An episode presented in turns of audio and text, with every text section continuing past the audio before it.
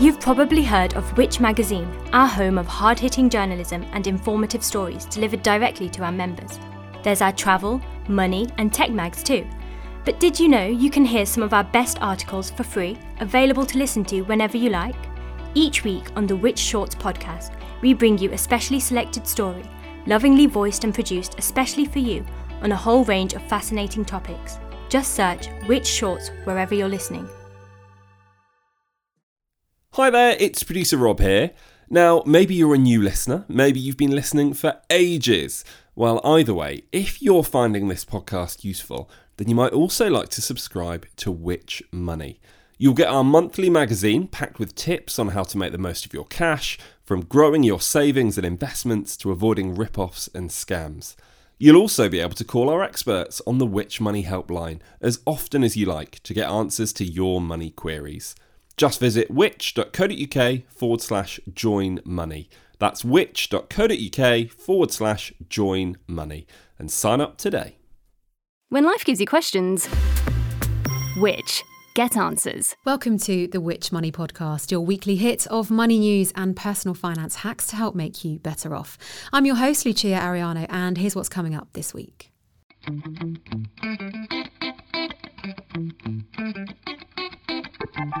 If you had invested one hundred pounds in the fund three years ago, you'd have just sixty-one pounds today. Gosh. Um, so yeah, this fund comes comes out looking really badly in this report. Think of the life-changing events we've lived through, and all of these events can have an impact in how these are doing, such as the COVID pandemic, and who knows what's going to happen next.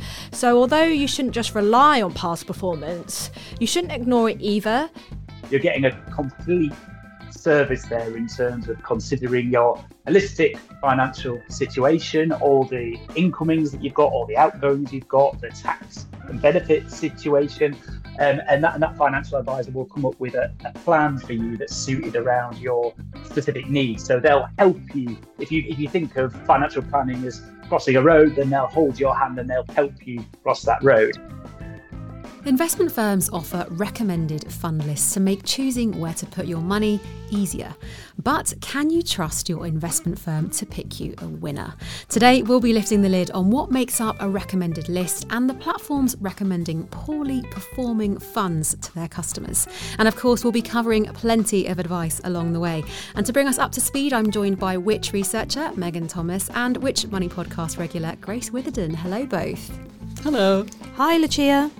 Thank you both so much for joining us today. Well, Megan, you've been digging into this for a recent Which investigation. Can you start by giving us a bit of context?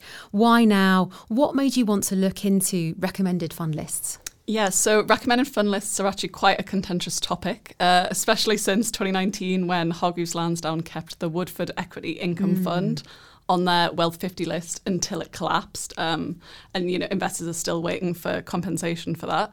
So the scandal kind of prompted people to question whether these funds had their best interests at heart um, and whether they should trust them.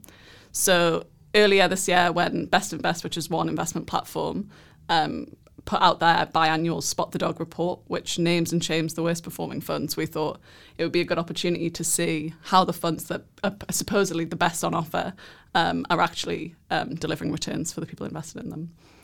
Makes a lot of sense. And, you know, I remember the Woodford saga. We covered it a lot on the show. Um, so what exactly then is a recommended list? How do investment firms come up with them, or, or how would you expect them to? Yeah, so the investment platforms employ teams of analysts and researchers to look at each sector of investment. So that could be something like U K equity, which is, you know, shares in U K companies, um, compare them statistically and look at how funds perform against each other in the same area. Um, and then they also undertake a lot of qualitative research. So they're asking, you know, what fund manager, like what experience do they have? What's the culture of the team like? And is the methodology that they're saying they're doing, like, does it make any sense? Um, and is that what's actually happening? So they actually gain quite a lot of access that the ordinary investor won't get. Um, and then also platforms often negotiate lower fees um, for the funds on their best buy list. So this is a sort of mm. contentious area and leads a lot of people to wonder whether the fund managers can buy their way onto lists. But the platforms very much refute this claim, and like a lot of changes have happened, especially since Woodford. I mean, I'm sure they do refute it, um, but it does it does kind of give a little signal of danger, a little red flag. Um, so how successful then are the funds that are making these recommended lists? Shall we start with some of the biggest losers? Yeah, so the absolute worst performer in the fund was the Baillie Gifford Global Discovery Fund, um, which falls seventy percent behind its index in the sector, which is the global sector. Um, so it also performed badly in absolute terms. So if you had invested one hundred pounds in the fund three years ago, you'd have just sixty-one pounds today. Gosh. Um, so yeah, this fund comes comes out looking really badly in this report, mm-hmm. but it's also recommended by Bestinvest in their best funds list, which is kind of a bit awkward. Um, so the funds are actually a really risky one, and both Baillie Gifford and Bestinvest do highlight that. You know, they say if you're not c- comfortable with the potential that you'll lose, don't invest, because it's it's looking for those kind of unique companies that are going to make huge returns. Um, Jason Hollands, the Managing Director of Corporate Affairs at Bestinvest, says, "As we explain in the Spot the Dog report, it is compiled solely on the basis of a set of past performance statistical filters covering a three-year period, and people should not, therefore, automatically assume that if a fund is in the list that it should be sold. In fact, decisions to buy or sell any investment should never be taken on the basis of past performance alone, as that would be akin to driving a car only looking in the rearview mirror and not the road ahead." um, so this fund has done particularly badly over the last three years um, because it doesn't invest in the big tech stocks, which is why the f- index is doing really well. Um, and looking ahead, like, he's absolutely right, there's no guarantee that that would continue to happen. Um, but even over five years, the fund has still done pretty badly and has lost four percent of its value. OK, so that's the worst performing fund you looked at. Can we touch on some more of these poor performers and the investment firms that recommended them? Yeah, so the poorly performing funds do pop up on a lot of the recommended fund lists, um, with the exceptions of Fidelity and Interactive Investor. Um, which is basically for the same reasons which a lot of the best funds that are included in a list are, because they're doing something a bit different. They're trying to pick out the best rather than doing what everyone else is doing. But if what everyone else is doing goes well, then they look bad. Mm-hmm. um, so Hargreaves Lansdown, Charles Stanley Direct, Barclays Smart Investor and A J Bell all recommended some of these funds. And can we name some of these poor performing funds? Yeah, so Hargreaves Lansdown recommend the Troy Asset Management Trojan Income Fund. Um, Bestinvest actually recommend another one, the C T Responsible Global Equity Fund.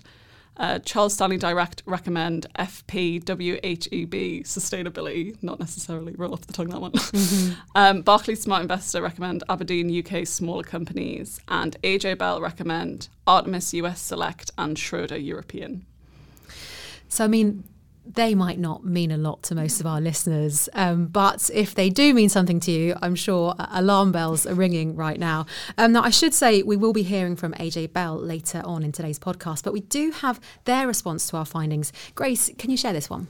Yeah, sure. So we contacted them, and Charlie Musson, the P R director at A J Bell, um, in response told us, Artemis U S Select is run by an experienced manager in Cormac Weldon, who has over twenty-five years of running U S equity strategies and has shown his ability to navigate through difficult market backdrops. It has been difficult for active managers to outperform the S and P five hundred in recent years due to a concentrated number of technology stocks leading the index, and this is something we keep under constant review in regards to the favourite funds list.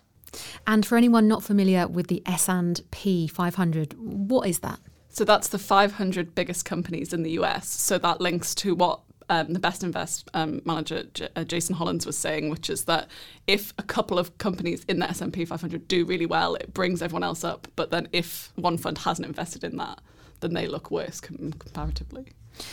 Right, so let's get to the juicy bit now then. Can investors trust Best Buy lists? Um, you know, given what we've heard today, our listeners may well be questioning why certain funds make the cut and whether the recommendations can be trusted at all. Megan, Grace, what would you say to that? Yeah, I mean, it's understandable that people will look to these lists to get guidance um, as part of your research, but I think our advice is that you shouldn't just rely on the past performance, and that's what these lists do.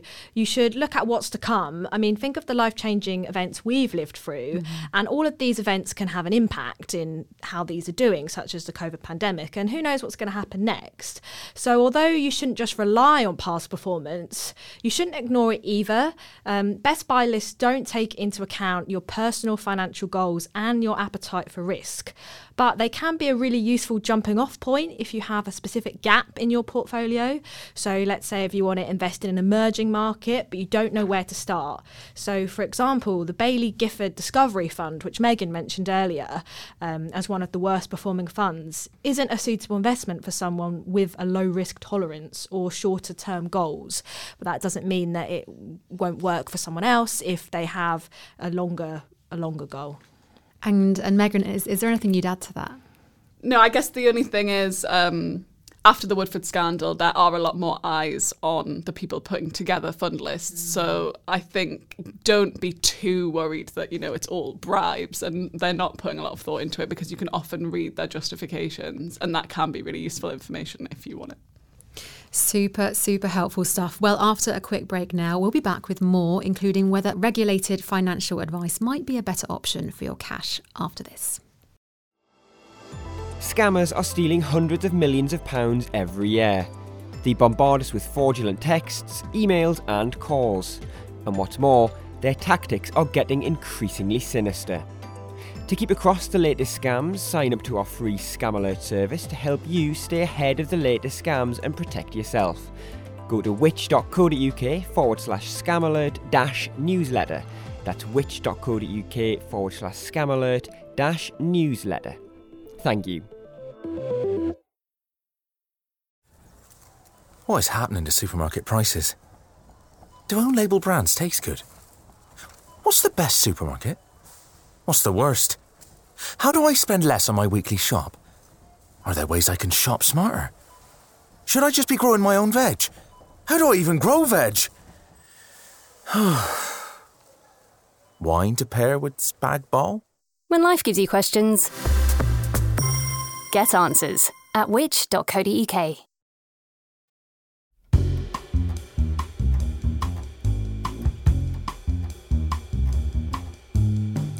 Now, before we get into alternatives to D I Y investing, I'd just like to touch on the new kid on the block here, because the popular online bank Monzo has now joined the investment market, hasn't it? Yeah, just last week, Monzo launched investment capabilities for their customers. So if you're a Monzo customer, you can invest in one of three BlackRock funds for three different levels of risks. The fees are quite high for people with larger investment pots. Um, and more sort of middle of the pack in terms of competitors um, for investors with twenty-five thousand pounds or less. Um, but a lot of other new investment offerings have been popping up recently too. So one of our which recommended providers from last year, um, Invest Engine, was a completely new entrant to our annual survey. And two other new competitors, um, Plum and the Big Exchange, also had really high customer scores. Well, it's always good to see new players in the market, especially ones that have been serving customers so well in, in other areas of finances. So do check out these if you're interested, and we'll pop a link in the description of today's show, as well as any other relevant stories we've mentioned. And now then, let's look at the flip side to D I Y investing. To start us off, here's Tom Selby, Head of Retirement Policy at A J Bell. So regulated financial advice versus D I Y investing, so picking funds yourself, are, are clearly quite quite different things. So when you when you go down the road of, of paying a financial advisor to help you with your retirement, or to help you with your investments, or to help you with any other part of your life, you're you're getting a complete service there in terms of considering your holistic financial situation, all the incomings that you've got, all the outgoings you've got, the tax and benefit situation, um, and, that, and that financial advisor will come up with a, a plan for you that's suited around your specific needs. So they'll help you. If you if you think of financial planning as crossing a road, then they'll hold your hand and they'll help you cross that road. If you're if you're going down the D I Y route, which lots of people do for various reasons, uh, then it's it's you making those decisions yourself. So a platform may be able to provide you with information and guidance in terms of the general options that are available, but it's very much up to you to make those decisions. So financial advice, really, really valuable for those who can afford it. But lots of people either can't afford it or simply prefer to do it themselves. So it's just it's two different ways of choosing how to save and invest your money. But as Tom mentions, financial advisors do come at a price. Grace, can you talk about any cheaper or free alternatives? Yeah, so one solution is do-it-for-me platforms, sometimes referred to as robo-advisors, and these offer a halfway house between investment platforms and traditional financial advice. Now, most will ask you for your aims, and they will assess your attitude to risk for a questionnaire to recommend tailored portfolios of funds, gilts and bonds, but you generally can't specify the exact investments you want to hold. But many platforms do offer themed portfolios, such as ethical investments or investments in technology. And some established providers, including Barclays Plan and Invest, Moneyfarm, Nutmeg and Wealthify, offer this service. And these kind of halfway houses, how much would they set you back? Um, and to go back to investment platforms, do they offer anything along those lines? Yeah, so these robo-advisors charge you usually a percentage of the value of your investments, or sometimes a fixed subscription fee. Um, a fixed subscription fee is going to be best for people with really large portfolios, where a percentage of the value of your investments is probably better value if you've got under fifty thousand pounds in investments. Um, some do-it-yourself platforms do have a similar function to the robo-advisors. So um, two of our which recommended providers, Vanguard and Invest Engine, Um, offer these re- ready-made portfolios um, where you answer a short questionnaire and they recommend you specific um, investments. So if you're not quite comfortable enough to um, choose your own investments, but like the robo-advisors, financial advice is just a little bit out of your price range. And how much money do you think people need to start investing? Um, you know, the, the question is, how do you know if you're ready to invest? Because I think I read that um, Monzo is allowing you to invest from just one pound. That could be wrong. Is, is that no, right? Yeah. That's, I mean, you know, ju- from just one pound, that, that makes it seem like, you know, well, anyone can, inve- can invest. Um, what would you say to, to that, that question? You know, how do you know if you're ready to invest? Yeah, so it's not a fixed number. Um, but it is worth knowing investing is not right for everyone all the time. So when you invest, there's absolutely no guarantee that you'll get back what you put in. As we've seen with these funds earlier on, you could be losing it, like a big chunk of that. So you should only ever invest money that you can afford to lose. So yeah, all well and good saying you can invest from one pound, but if that's your only one pound in savings you've got, you probably shouldn't invest it. So the general sort of advice is you should have between three and six months worth of living expenses in an account you can easily access before you start investing. So that's if you have any kind of emergency, like maybe you've just lost your job and you need savings. If you have it in investments and you take it out, you might be taking it out at a bad time and you're like losing um, your money. You also shouldn't start investing if you have any high interest debt, because what will most likely happen is your debt will gain interest faster than your investments mm-hmm. will gain value. So you'll actually just keep being worse off than if you just cleared your debts. Um, and as we've mentioned earlier, investing is also best for long-term savings goals. So these are generally at least five years in the future. So if you're thinking about something like maybe in the next couple of years you want to buy a house and you're saving up, investing actually probably isn't the best way to save for that. Very sound words of warning. And one final word of warning now then on investment scams. We mention them all too regularly here on the podcast, and investing is no different. Um, it's an area that fraudsters often look to exploit. Grace, can you tell us more? Yeah, investment scams pop up a lot, and it's something that we regularly write about in our weekly scam alert email. So some of the main warning signs are companies contacting you out of the blue and they're pressuring you into making a decision. Another piece of advice I would say when thinking about if something is an investment scam is, does it seem too good to be true? Because most of the time it usually is. And a lot of these scams actually pop up on social media now. So it might be that you're, con- you know, when I say you're contacted out the blue, it n- might not necessarily be a phone call. It might be that you're contacted on platforms like Facebook or Instagram, and the accounts are very convincing because it might be that there's the profiles include lots of luxury items. It's very convincing. They might even have a website, and the website has fake reviews. So one thing you can always do to check, and if you'll know for certain if this is a scam, apart from my main advice would be that obviously it seems too good to be true. It is, you know, it's not. But one thing you can do is to check the F C A websites, that's the Financial Conduct Authority, and a firm must be authorised with the F C A and regulated by them to do most financial services activities. Mm-hmm. So you can check this website, and if they don't appear on there, you know, it, it, it, that's a big warning sign if they're not on here. And we have plenty of advice on our website. Um, you know, we have a few different scenarios, like what to do if you've already given some money and what you should do next um, on our website about how to handle this. But I guess, you know, I really would say, like, trust your gut with this mm. um, because these can, they can be so convincing, and like you're not definitely not being a fool if you do fall for it because of how, how they target people. But I would definitely err on the side of caution before rushing into anything. Like, you should never feel like you're pressured to um, be giving money before thinking about it. Thank you, Grace. Really important advice there, and scams that we just all should have at, at the back of our minds. And thank you to Megan. It's been amazing to have you both on the show. So thank you for joining us. Thank you. Thank you. A huge thanks again to Megan and Grace for coming on the show today, and to you for listening to this week's episode of the Which Money Podcast. If you enjoyed today's show, please do hit subscribe to make sure you catch our new episodes as soon as they drop. For more money news and advice, find us on social media at Which Money and online at which.co.uk forward slash money. And we also have a free money newsletter which is delivered to your inbox every Monday. To sign up, visit which.co.uk forward slash money newsletter. This episode of the Which Money Podcast was written by me, Lucia Ariano, produced by myself and Rob Lilly, edited by James Rowe, with additional support from Matthew Jenkin.